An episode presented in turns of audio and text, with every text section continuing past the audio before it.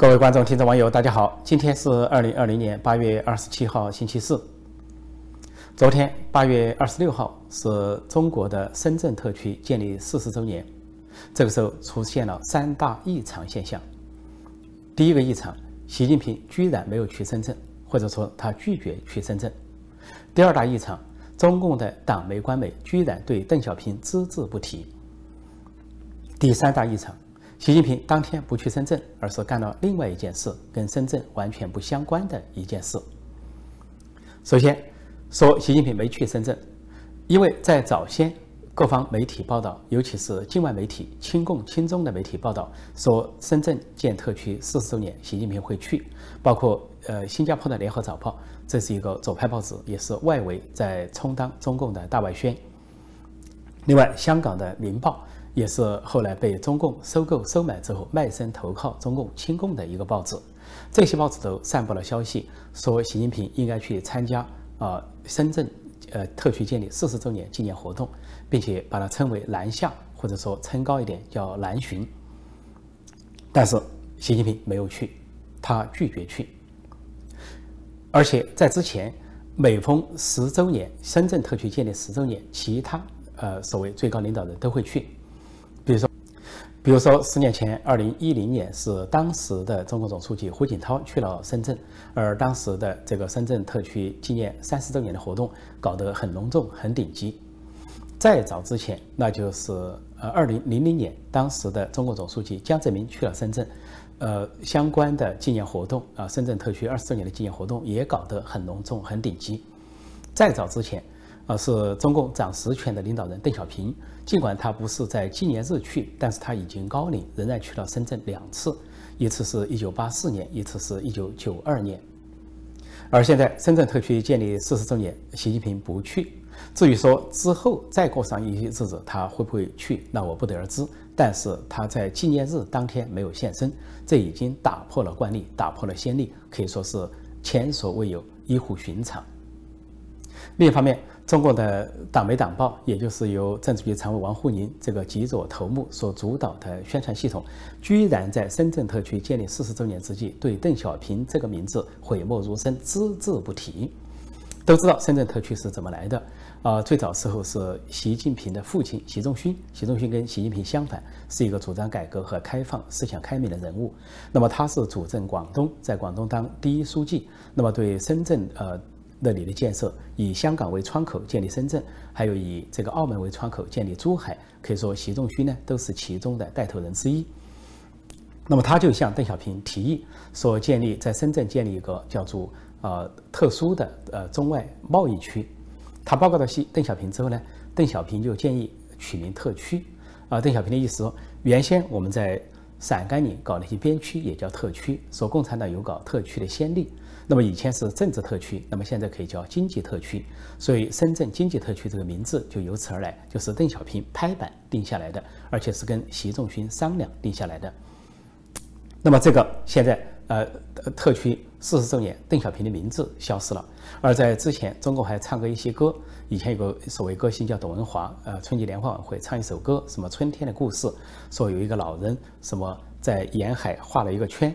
就是邓小平，然后就确定了深圳特区。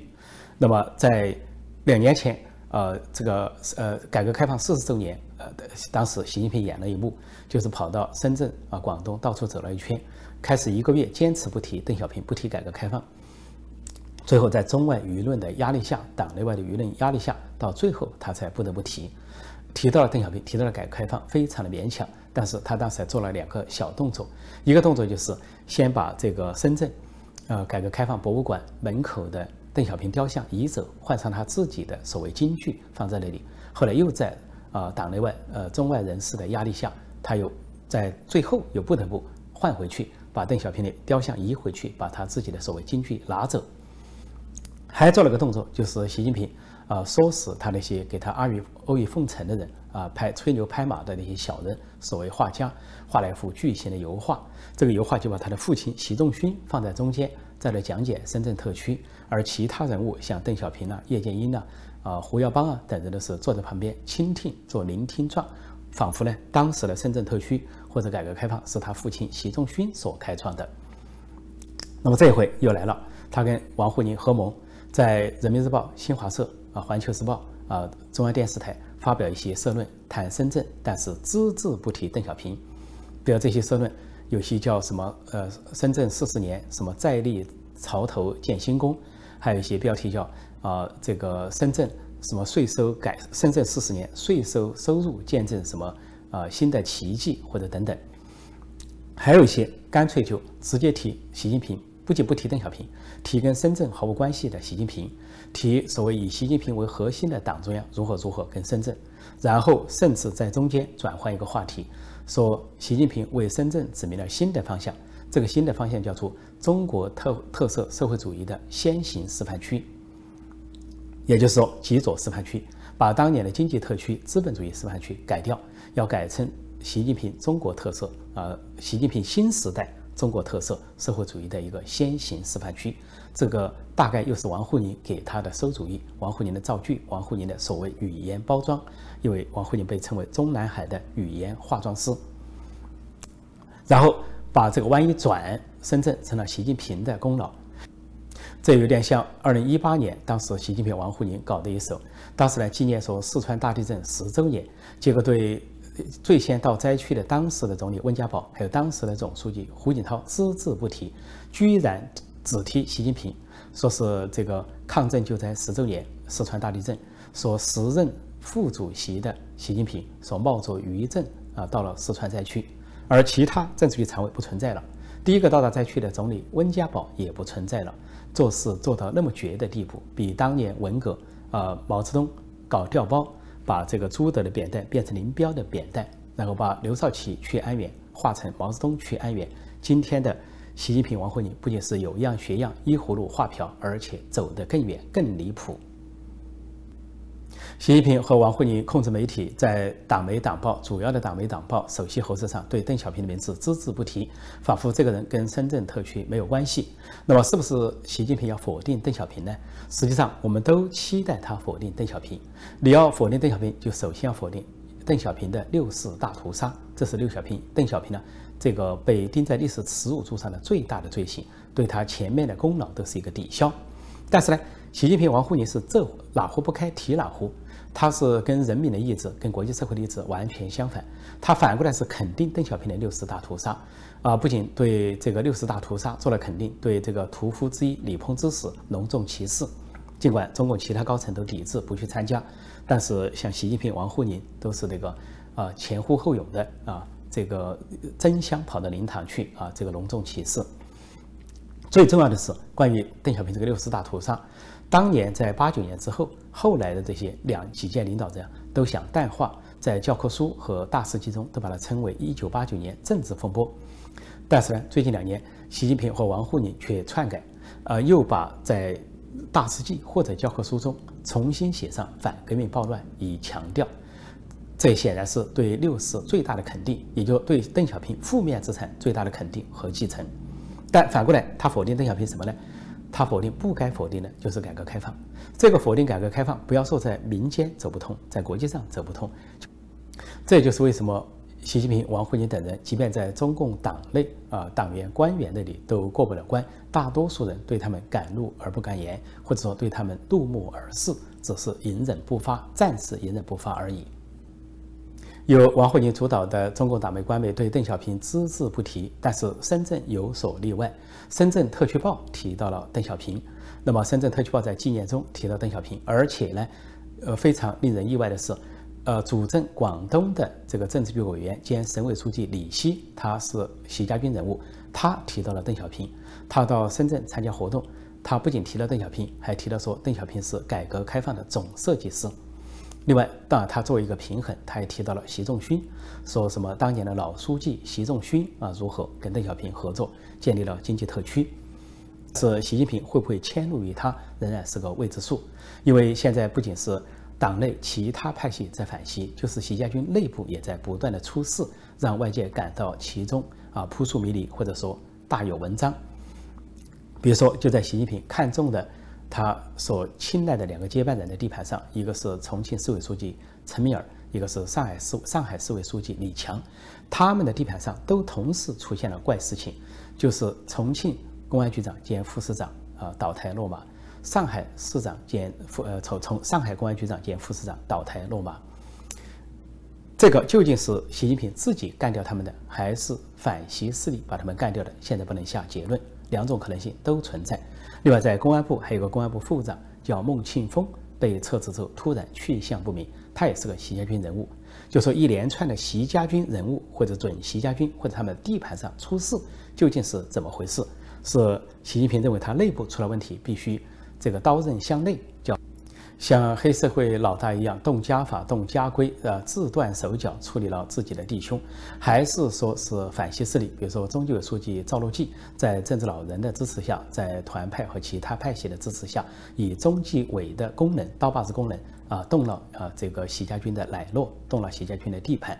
这两种可能性都存在。总之，这一回，啊，深圳特区报跟北京的党媒党报唱了反调。而这个广东省委书记李希又跟北京的习近平、王沪宁唱了反调，啊，在北京只字不提邓小平，也只字不报邓小平，啊，习近平、王沪宁等人讲话也不提邓小平了。但是呢，呃，广东省委书记和深圳特区仍然提，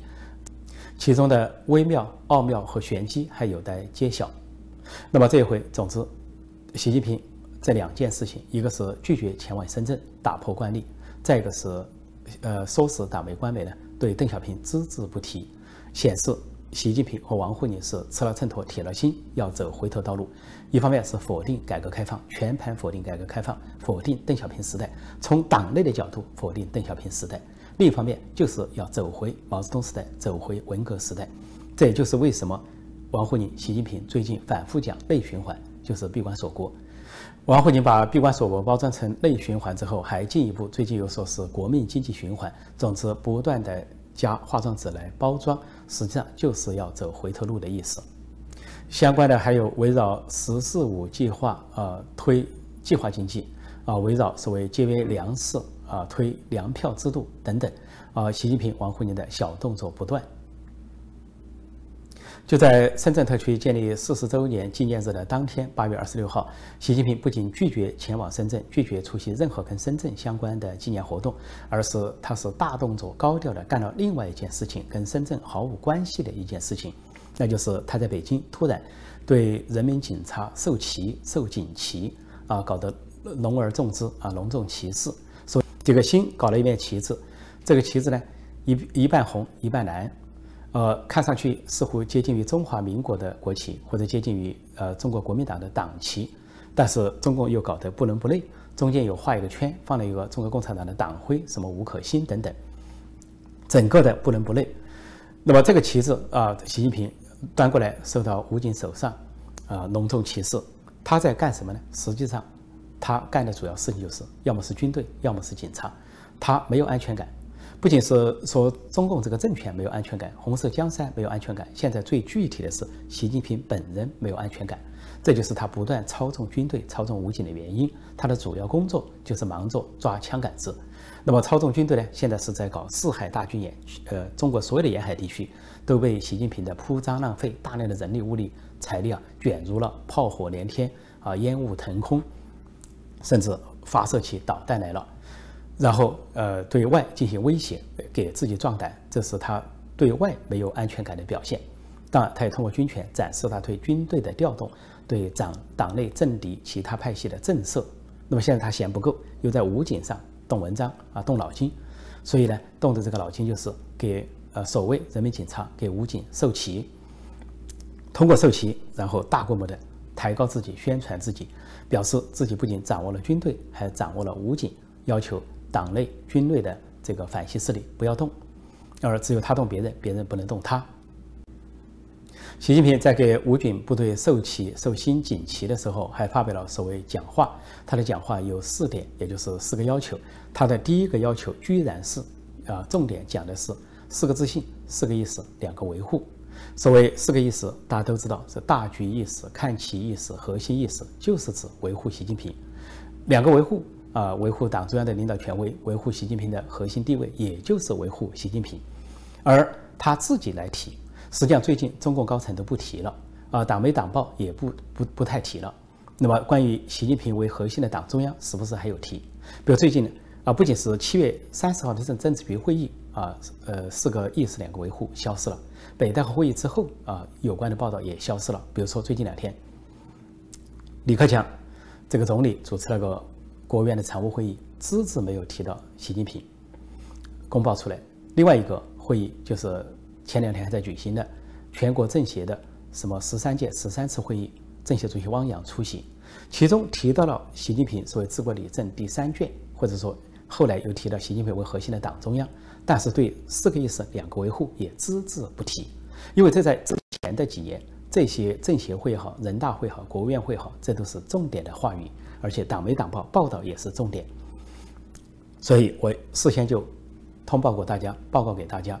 从七月底政治局会议到后来的北戴河会议，那么中共的这些党媒党报，尽管掌握在王沪宁和习近平手上，但是根据政治局呃或者北戴河会议或者政治老人的要求，其他派系的要求，那么对四个意思两个维护几乎就处于下架的状态，就不提了。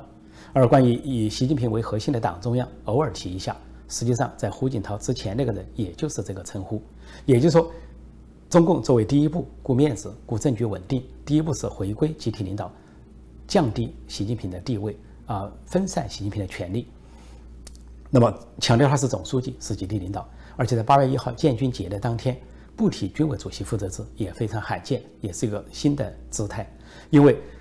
一提军队就提军委主席负责制，尤其在八一建军节，那就更要提。但在今年八月一号，呃，中共建军节，呃，解放军报，呃，各种各样的社论中，只字不提军委主席负责制，那就说明党内有一些呃其他的决议或者。但是显然，习近平、王沪宁等人不死心，利用自己手上还掌握笔杆子、掌握宣传工具，啊，经常偷跑、走私或者做小动作来避开政治局会议或者北戴河会议相关的一些决定，所以就可以看到，啊，不仅是继续把。习近平放在头版头条，尽管称呼固定在总书记了，也不敢随便提四个意思两个维护了。但是另一方面，只要有机会就自己来提。比如这一回，习近平给这个人民警察授锦旗，居然就自吹自擂，自己要求别人有四个意思两个维护，这也是已经是被中共高层、政治局会议、政治局常委会、政治老人、北大会议所放下的、下架的、抛弃的东西。他自己来提，也就是说，别人不讲，我来讲。按照中共党内的话语，习近平的这些动作啊，叫违规违纪，就违反政治规矩和政治纪律。总结起来，八月二十六号，深圳特区建立四十周年之际，习近平的三个异常动作显示了他三层含义。第一层，他拒绝前往深圳，拒绝出席纪念活动，显示他否定改革开放，彻底否定改革开放，一心一意走回头路。回归文革，回归毛泽东时代，回归计划经济和闭关锁国。第二，他和王沪宁，呃，让党媒官媒只字不提邓小平，就是否定邓小平，彻底否定邓小平。但是否定邓小平的正资产就是改革开放，而继承邓小平的负资产就是六四大屠杀。第三，选择八月二十六号这一天不纪念深圳建特区四十周年，而选择给人民警察、给武警总队授警旗。显示习近平的不安全感、危机感，他的权力斗争中的弱势、心虚，因此他向党内反对派发出一个信号，就是他军权在手、警权在手。习近平的这些举动、这些异常举动、反常举动，实际上是相当于向反西势力正面叫板，至少有两层意思或者两种潜台词。一层意思，一种潜台词就是。有权不用过期作废，我既然大权在握，我就要随心所欲，我就要胡作非为，你们把我没有奈何。另一层含义就是，既然我坐上了党和国家最高领导人的宝座，党政军三权在握，我上来了，我就不会下去了，我不走，看看你们有如之奈何，你们奈何不了我。中共高层出现了这个局面，习近平胡作非为，倒行逆施，但是其他派系政治老人却把他拿不下来。那么这个情况，呃，固然令政治老人万分的后悔啊，捶胸顿脚，恐怕肠子都悔青了。另外呢，令政其他政治派系，包括团派的主流派、太子党、红二代的主流派等，也都莫之奈何，可能摇头叹息。但是他们应该反思，为什么出现了习近平这种现象？为什么出现了王沪宁这种现象？为什么居然中国还可以向文革、向毛时代回归？这就是一党专政的制度造成的，是中共制度的失败，也是接班人制度的失败。因为习近平就产生于这个党，产生上来之后，他通过党掌握了党政军大权，他就可以胡作非为啊，我行我素，甚至把前面人所建立一些呃基业根基都可以砸毁啊！不仅是在砸毁香港，砸毁一国两制，不仅在砸毁中美关系，而且在砸毁改革开放，就是共产党赖以为继，实现了所谓中共中心的这么一个改革开放。这本来呢跟党外人士无关，跟这个民间也无关。但即便在中共党内，我相信这些人士都应该反思，反思这个制度，而不是一些只是纠结于一些人。这个制度怎么产生了习近平？这个制度为什么把习近平没办法？这个制度内部为什么把习近平赶不走？还是那个结论：制度失败，不是制度自信，而是制度失败。所以这些政治老人、这些团派人物、这些红二代太子党的人物，按蔡霞所说的，百分之六七十都反习。而党内最大共识是换掉习近平，换下习近平。那么现在是反思这个政治制度的时候了。只有建立民主和宪政，只有民主化，只有让人民当家作主，由人民来选举、罢免和监督政府、监督领导人，才能够杜绝这样的这个一人独裁啊，一人独大。最后不仅把人民压得喘不过气，最后把他们自己的党员官员也压得喘不过气，不仅让人民感受到恐惧害怕。而且让他们的党员、官员，甚至跟他高层共事的同僚，都感到恐惧害怕。就像当年的毛泽东发动文革，不仅让中国民间千百万人头落地，而且让中共党内千百万人头落地。这是国家恐怖主义在现行一党专政制度下的具体的体现。那就是中共党内、中共高层都人人自危，人人没有安全感。所以反西势力，不管是政治老人的主流派、团派的主流派，还是红二代、太子党的主流派，不仅是要奋起团结，呃，推翻习近平这个人，还要考虑结束这个一党专政的罪恶制度，因为这对他们来说也是一个失败的制度。昨天八月二十六号，中共突然向南海地区发射了两枚导弹。由于美国媒体报道，可能是四枚导弹。这是中共在最近沿海地区大规模、大面积全线军演一个最胆大包天的动作。发射的两枚导弹，一枚叫“东风二十六”，发自青海；另一枚叫“东风二十一”，发自浙江。它们的射程分别是四千公里和一千八百公里。发射的目标是在位于海南岛和西沙群岛的一个海域。中共发射这两枚导弹。目标目的很明确，因为它号称这两枚导弹是航母杀手，那就是针对美国的航空母舰直接发出的威胁。因为美国在南海或者亚太地区有双航母的存在，前段时间有几次军演。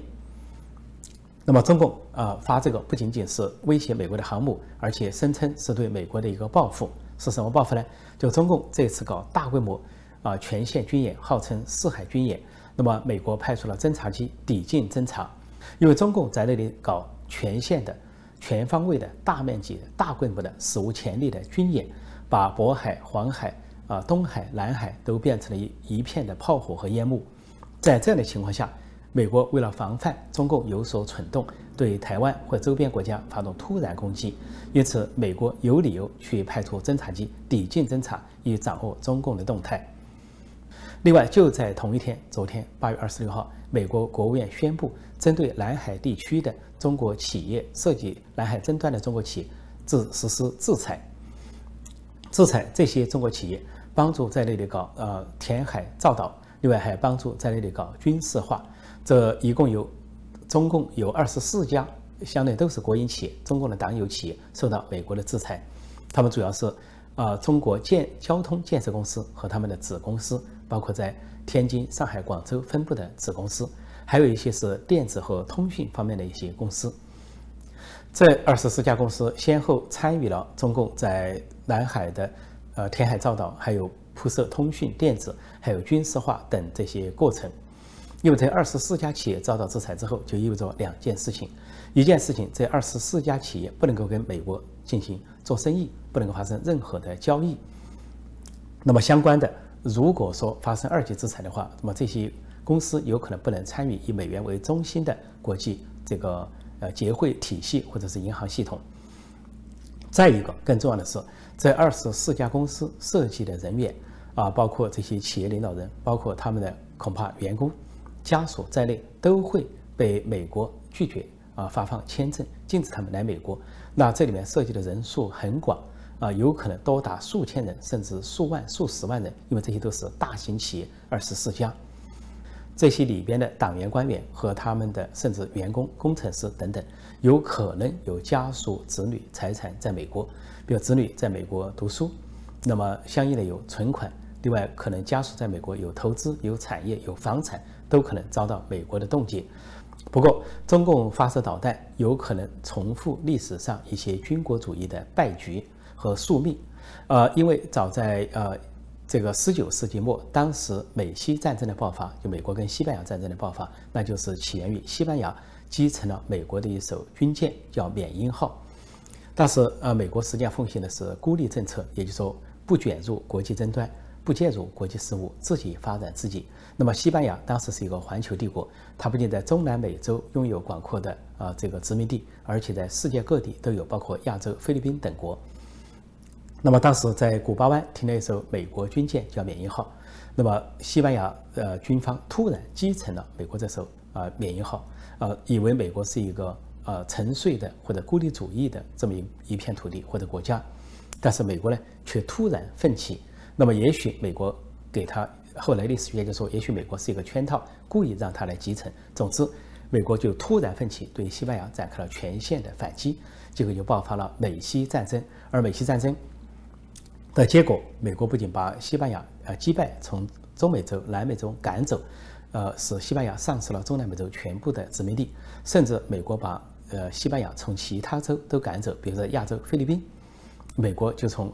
西班牙手中夺取了菲律宾，使菲呃菲律宾摆脱了西班牙的殖民统治，而置于美国的保护之下，而菲律宾至今跟美国有军事协防，也就是历史的起源也就来自于那里。那是一百多年前的事情。另一件众所周知的历史事件，就是一九四一年十二月七号，呃，日本军国主义对美国珍珠港的突袭偷袭。那么是当时通过突然突如其来的对美国的打击，那么是说消灭了，呃，或者说击沉了美国的主力舰队。但是可惜的是，美国的有生力量，包括它的航空母舰，当时不在港内，不在珍珠港受到保护。而美国有强大的工业能力，后来。动用这个工业能力生产了更多的军舰和航空母舰，而且那个珍珠港的偷袭啊，就是日本打成美国的主力舰队，成了呃美日开战的这个导火索和起点。那美国跟日本展开了长达数年的持久的战争，前后四年在太平洋地区主导争夺，后来美国逐渐占据了优势，